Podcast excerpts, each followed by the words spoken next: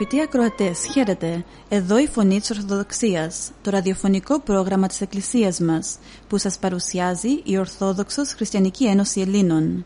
Στο πρόγραμμά μας θα ακούσετε διδαχές από την Αγία Γραφή, σκέψεις από πατερικά κείμενα, βίος Αγίων, επίκαιρα θέματα, ειδήσεις και ανακοινώσεις, καθώς επίσης ύμνους και τραγούδια. Dear friends, welcome to another edition of the Voice of Orthodoxy, the radio program of our church. This program is brought to you by the Greek Orthodox Christian Society.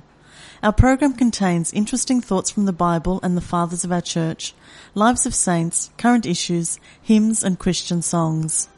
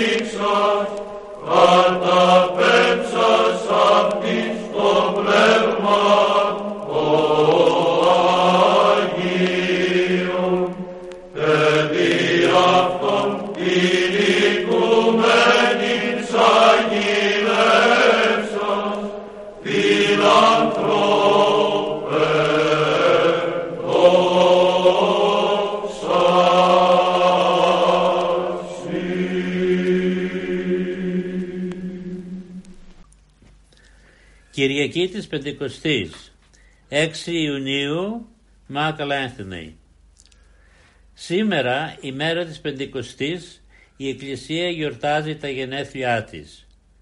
Όπως κατά τον κατακλυσμό η κυβωτός του Νόε έσωσε όλους τους ανθρώπους που ήταν μέσα σε αυτήν έτσι και η Εκκλησία έγινε και θα συνεχίσει να είναι το μόνο μέσο της σωτηρίας των ανθρώπων μέσα στην πνευματική σύγχυση του σημερινού κόσμου.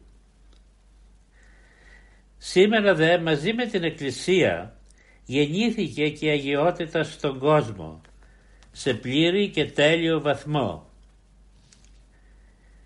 Πώς συνέβη να γιορτάζουμε την ίδια μέρα δυο μεγάλα γεγονότα;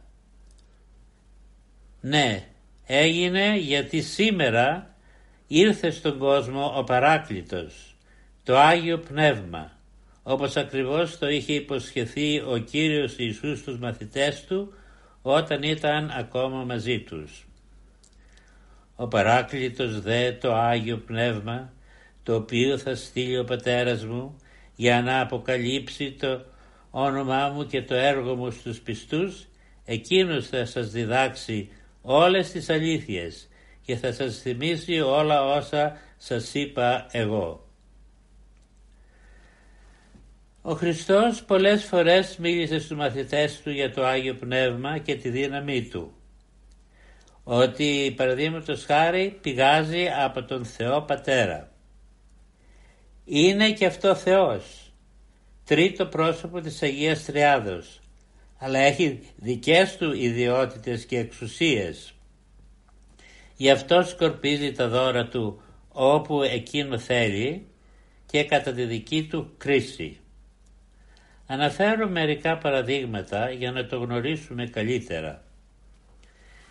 Το δε πνεύμα ερευνά όλα ακόμη και τα βάθη του Θεού. Απόστολος Παύλος στην προσκορυθή επιστολή. Αυτό σημαίνει το Άγιο Πνεύμα μπαίνει μέσα στο Θεό, διαβάζει τις σκέψεις Του και ανακαλύπτει τις διαθέσεις Του και τα σχέδιά Του για το μέλλον. Φωτίζει τους προφήτες και εκείνοι που γράφησαν την Αγία Γραφή. Καθολική Επιστολή Πέτρου φωτίζει τους πιστούς τι να πούν αν τους πάρουν στα δικαστήρια. ο Ευαγγελιστής Λουκάς. Κανείς δεν μπορεί να ομολογήσει με ειλικρινή πίστη ότι ο Ιησούς είναι Κύριος παρά μόνο με το φωτισμό του Αγίου Πνεύματος. Ο Απόστολος Παύλος στην προσκορυθίου επιστολή. Και όλοι που ήταν στα ίδια, στο ίδιο μέρος άρχισαν να μιλούν ξένες γλώσσες καθώς το πνεύμα τους φώτιζε και να λένε λόγια ουράνια οι πράξεις των Αποστόλων. Μεταξύ των τελευταίων συμβολών προς τους μαθητές του ο Κύριος τους μίλησε για το έργο και τη δύναμη του Παρακλήτου λέγοντας «Όταν έλθει εκείνος, το πνεύμα της αληθείας θα σας οδηγήσει να καταλάβετε όλη την αλήθεια». Η υπόσχεση του Κυρίου πραγματοποιήθηκε σήμερα την ημέρα της Πεντηκοστής. Ήταν όλοι οι Απόστολοι μαζί με άλλους πιστούς καθώς και η Παναγία, όλοι μαζί ήταν 120 και με έμεναν σε ένα μέρος. Όταν ξαφνικά ακούστηκε μια βοή σαν φύσιμα αέρα δυνατού και όλοι είδαν σαν φλόγες φωτιάς να κάθονται στο κεφάλι του καθενός. Και άρχισαν να μιλούν ξένες γλώσσες που τους τη δίδασκε εκείνη τη στιγμή το Άγιο Πνεύμα. Τι είδους ξένες γλώσσες ήταν αυτές; Δεν ήταν γλώσσες άλλων εθνών που δεν υπήρχαν, ούτε γλώσσες από άλλα μέρη του τότε κόσμου, αλλά ήταν γλώσσες από τα μέρη που κατάγονταν οι έκπληκτοι ακροατές.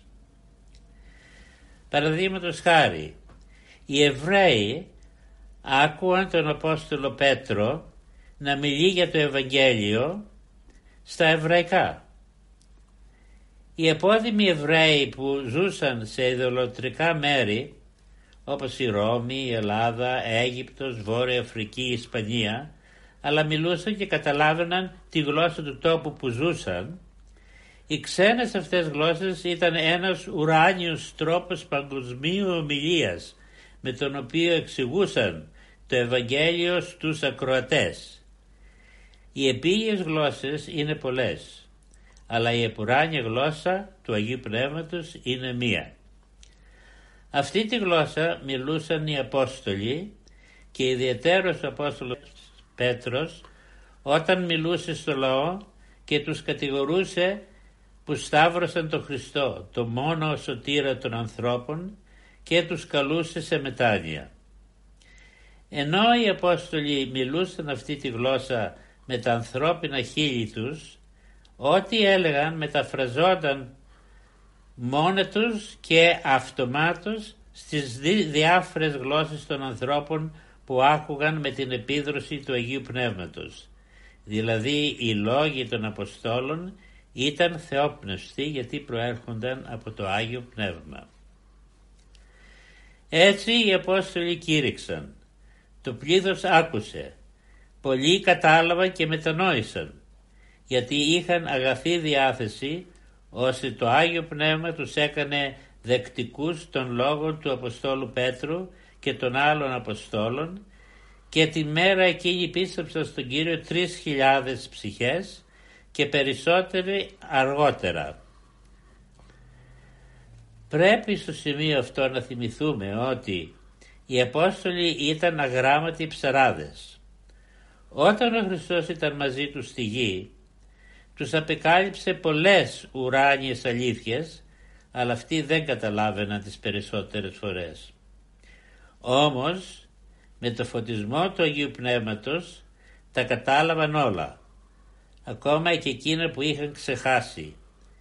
Γέμισαν με θάρρος, μιλούσαν ξένες γλώσσες, ώστε ο λαός που ήταν πρωτήτερα αδιάφορος τώρα τους ακολουθεί και ζητούν να μάθουν διότι άλλαξαν γνώμη με το φωτισμό του Αγίου Πνεύματος. Κάποιος όμως μπορεί να μας ρωτήσει σήμερα πού είναι το Άγιο Πνεύμα; Πού είναι η ζωντανή παρουσία Του, πού είναι οι θαυμαστές ενέργειές Του και τα τόσα Του χαρίσματα; Η Εκκλησία διακηρύττει πάντα χορηγεί το Πνεύμα το Άγιο. Και όμως ενεργεί και αγιάζει με τρόπο μυστηριώδη. Αυτό τελετουργεί όλα τα μυστήρια της Εκκλησίας. Αυτό πυρπολεί ειλικρινείς ψυχές να αφιερώνονται στο Θεό όλη τους τη ζωή. Αυτό κάνει ορισμένους να αγαπούν το Θεό και να εργάζονται ακατάπαυστα για Αυτόν. Είναι οι πνευματοφόροι άνθρωποι, οι πατέρες της Εκκλησίας διαμέσου των αιώνων. Μα υπάρχουν τέτοιοι άνθρωποι σήμερα; Και βέβαια υπάρχουν. Αυτοί έχουν ένα ξεχωριστό σημάδι στη ζωή τους. Το σημάδι της Πεντηκοστής. Όπως οι Απόστολοι άρχισαν να κηρύττουν μόλις οι φλόγες στάθηκαν πάνω στα κεφάλια τους, έτσι μιλά και κηρύττει ο άνθρωπος του οποίου την ψυχή την πυρπόλησε η φωτιά του Αγίου Πνεύματος. Δεν τρέπεται να λαλεί τον Λόγο του Θεού και με ηρωισμό να υπερασπίζεται τα δικαιώματα του Θεού. Εάν δεν πείθεστε τότε εξετάσετε τη ζωή των Αγίων. Όλοι τους έζησαν τη ζωή τους εν Αγίο Πνεύματι. Αν δεν ζούσαν έτσι δεν θα ήταν Άγιοι. Πάντα χορηγεί το Πνεύμα το Άγιον. Λαλούν, ενεργούν, διαιρούν τα χαρίσματα. Όλα τα δίνει και προέρχονται από το Πνεύμα το Άγιο. Μιλά, εργάζεται και σκορπάει τα χαρίσματά του στους ανθρώπους. Για μας απομένει να εφαρμόζουμε τη συμβολή του Αγίου Σεραφείμ του Σάροφ. Φρόντισε να αποκτήσεις το Άγιο Πνεύμα, έλεγε σε όλους που ερχόταν να τον δουν. Τότε θα σου δοθεί το σημάδι της Πεντηκοστής, το Άγιο Πνεύμα, και θα κάνει ζωντανή την ύπαρξη και παρουσία του Θεού μέσα σου, χωρίς εμφιβολίες και χωρίς ερωτηματικά. Είναι δυνατόν να υπάρξει άνθρωπος πιο ανώτερος από αυτόν που έχει μέσα του το Άγιο Πνεύμα; Από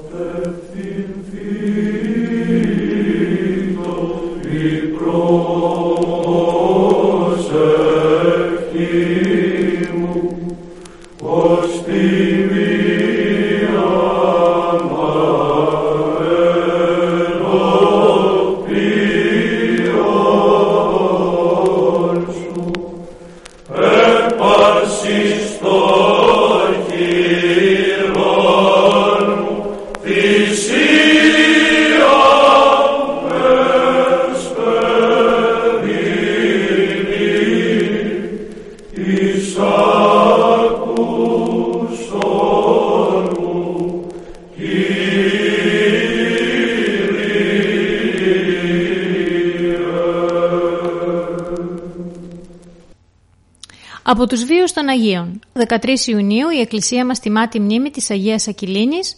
Στο πρόγραμμα μας σήμερα θα αφιερώσουμε μερικές σκέψεις από τη ζωή της. Η Αγία Ακυλίνη έζησε τον 3ο αιώνα μετά Χριστόν στα χρόνια του Διοκλητιανού. Παλαιστίνια στην καταγωγή, βαφτίστηκε σε ηλικία 5 ετών από τον επίσκοπο Ευθάλιο. Ο πατέρας της Ευτόλμιος δημιούργησε τις καταλληλότερες συνθήκες στην κόρη του, έτσι ώστε αυτή να κατηχηθεί στη χριστιανική πίστη κατά τον καλύτερο τρόπο. Πράγματι η Ακυλίνη δεν άργησε να φέρει πνευματικούς καρπούς. Νεαρό κορίτσι ακόμη, είχε την Αγία κλίση να κάνει ελεημοσύνες και να διδάσκει το Λόγο του Θεού, συναναστρεφόταν με κορίτσια ειδωλολατρών και πολλά από αυτά ήλκησε στη χριστιανική πίστη. Αυτό αναφέρθηκε στον Ανθίπατο Ουλοσιανό, ο οποίος αφού τη συνέλαβε με κάθε τρόπο προσπάθησε να την αναγκάσει να αλλαξοπιστήσει. Η Ακυλίνη, αν και ανήκε στο ασθενές φίλο και ήταν νεαρό κορίτσι, περιφρόνησε τις προσπάθειες του Ανθιπάτου. Τότε αυτός με πολύ θυμό τη χτύπησε με τον πιο ομό τρόπο στο πρόσωπο που πλημμύρισε από αίματα. Αλλά η Ακυλίνη με περισσότερη θέρμη ομολογεί πως είναι χριστιανή. Ο Ουλοσιανός, καταντροπιασμένος που δεν μπόρεσε να κάμψει ένα δύνατο κορίτσι, την αποκεφάλισε αποδεικνύοντας ότι τα ασθενή του κόσμου εξελέξεται ο Θεός ή να κατεσχύνει τα ισχυρά. Δηλαδή, τους κατά κόσμου αδυνάτους εξέλεξε ο Θεός για να καταντροπιάσει εκείνους που έχουν ισχυρή κοσμική επιρροή.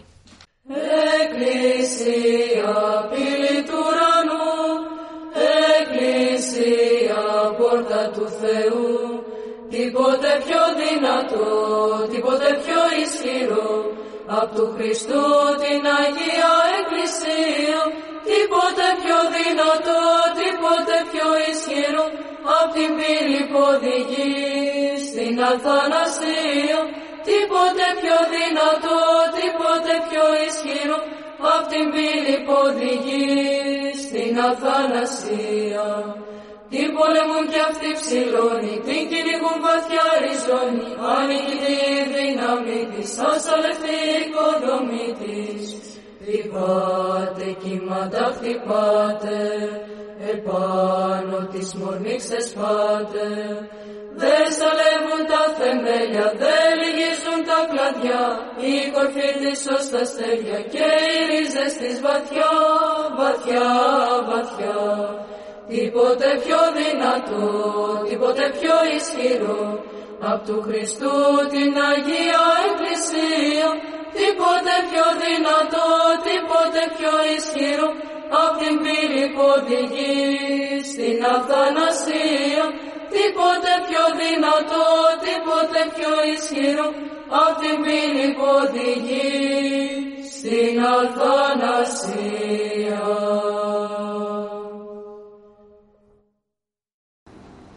Συνεχίζουμε το πρόγραμμά μας με μερικές σκέψεις από τον Γέροντα Παΐσιο για το πόσο σπουδαίο είναι να κάνουμε εργασία στον εαυτό μας. Εάν θέλεις να βοηθήσεις την Εκκλησία, είναι καλύτερα να κοιτάξεις να διορθώσεις τον εαυτό σου παρά να κοιτάς να διορθώσεις τους άλλους. Αν διορθώσεις τον εαυτό σου, αμέσως διορθώνεται ένα κομματάκι της Εκκλησίας. Εάν φυσικά αυτό το έκαναν όλοι, η Εκκλησία θα ήταν διορθωμένη αλλά σήμερα οι άνθρωποι ασχολούνται με όλα τα άλλα θέματα εκτός από τον εαυτό τους. Γιατί το να ασχολείσαι με τον εαυτό σου έχει κόπο, ενώ το να ασχολείσαι με τους άλλους είναι εύκολο. Εάν ασχοληθούμε με τη διόρθωση του εαυτού μας και στραφούμε πιο πολύ στην εσωτερική δράση παρά στην εξωτερική, δίνοντας τα πρωτεία στην Θεία Βοήθεια, θα βοηθήσουμε τους άλλους περισσότερο και θετικότερα. Επιπλέον θα έχουμε και την εσωτερική μας γαλήνη, η οποία θα βοηθάει αθόρυβα τις ψυχές που θα συναντάμε, γιατί η εσωτερική πνευματική κατάσταση προδίδει την αρετή της ψυχής και αλλιώνει ψυχές.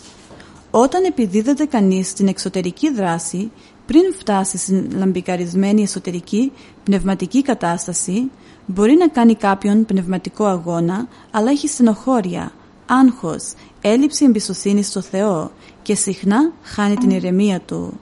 Εάν δεν κάνει καλό τον εαυτό του, δεν μπορεί να πει ότι το ενδιαφέρον του για το κοινό καλό είναι καθαρό. Όταν ελευθερωθεί από τον παλαιό του άνθρωπο και από καθετή κοσμικό, έχει πλέον την Θεία Χάρη, οπότε και ο ίδιος αναπαύεται, αλλά και κάθε είδους άνθρωπο αναπαύει. Αν όμως δεν έχει χάρη Θεού, δεν μπορεί ούτε στον εαυτό του να επιβληθεί, ούτε τους άλλους να βοηθήσει για να φέρει θείο αποτέλεσμα. Πρέπει να βουτυχτεί στη χάρη και ύστερα να χρησιμοποιηθούν οι αγιασμένες πλέον δυνάμεις του για τη σωτηρία των άλλων. Ένεκεν του όνοματός σου υπεμεινάσε Κύριε, υπέμεινε η ψυχή μου εις των λόγων σου, ήλπισε η ψυχή μου επί των thee.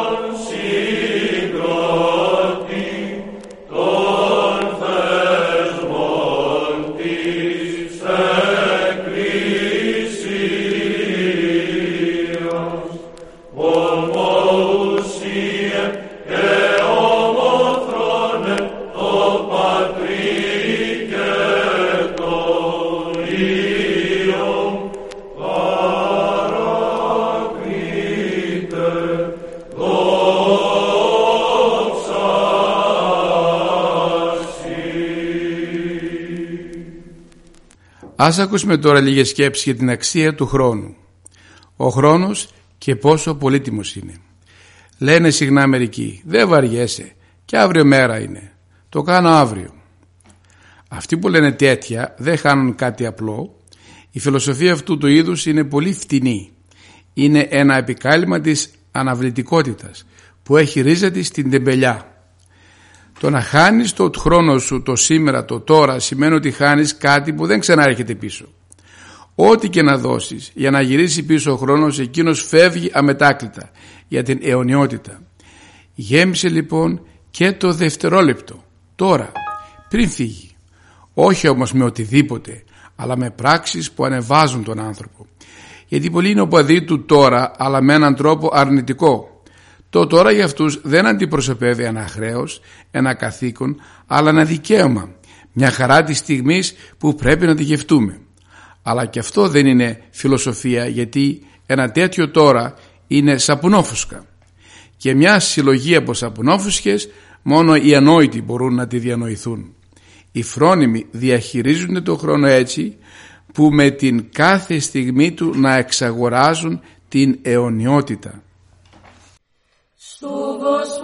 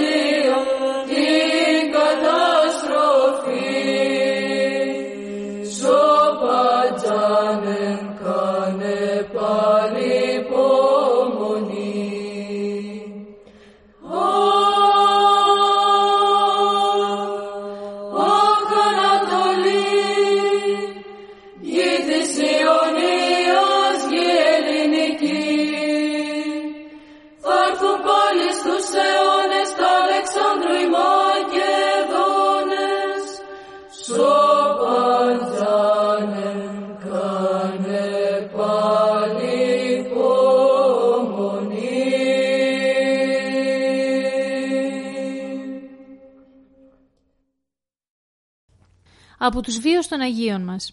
Στην 14 Ιουνίου η Εκκλησία μας τιμά τη μνήμη του Αγίου Μεθοδίου. Στο πρόγραμμά μας σήμερα θα αφιερώσουμε μερικές σκέψεις από τη ζωή του. Ο Μεθόδιος καταγόταν από μεγάλη και ευσεβή οικογένεια, μέσα στην οποία ανατράφηκε σύμφωνα με τις εντολές του Ορθοδόξου Χριστιανικού Πνεύματος. Γεννήθηκε στις Σιρακούσες της Σικελίας και ήρθε στην Κωνσταντινούπολη επιλέοντος του Πέμπτου για να αναλάβει κάποια πολιτική υπηρεσία, άξια της υψηλής παιδείας και ικανότητάς του. Τότε στη Βασιλεύουσα επικρατούσε το ζήτημα της προσκύνησης των Αγίων Εικόνων. Ο βασιλιάς Θεόφιλος, επειδή εκτιμούσε την παιδεία του Μεθοδίου, προσπαθούσε με διάφορες περιποιήσεις να τον πάρει με το μέρος του. Αλλά ο Μεθόδιος τον παρατήρησε σκληρά και ευθέως για την ανόητη στάση του απέναντι στις Άγιες εικόνες.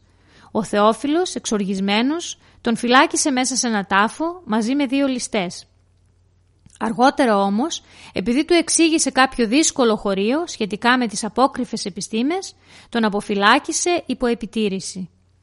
Μετά το θάνατο του Θεόφιλου στις 12 Φεβρουαρίου 842, ο Μεθόδιος έγινε Πατριάρχης Κωνσταντινούπολης. Επί της Πατριαρχίας του καθιερώθηκε η γιορτή της Ορθοδοξίας την πρώτη Κυριακή των Νηστιών, έγινε η ανακομιδή των λειψάνων του Πατριάρχου Νικηφόρου και Θεοδόρου, του Στουδίτου και γενικά μπορούμε να πούμε ότι επί Μεθοδίου παγιώθηκε η νίκη της Ορθοδοξίας.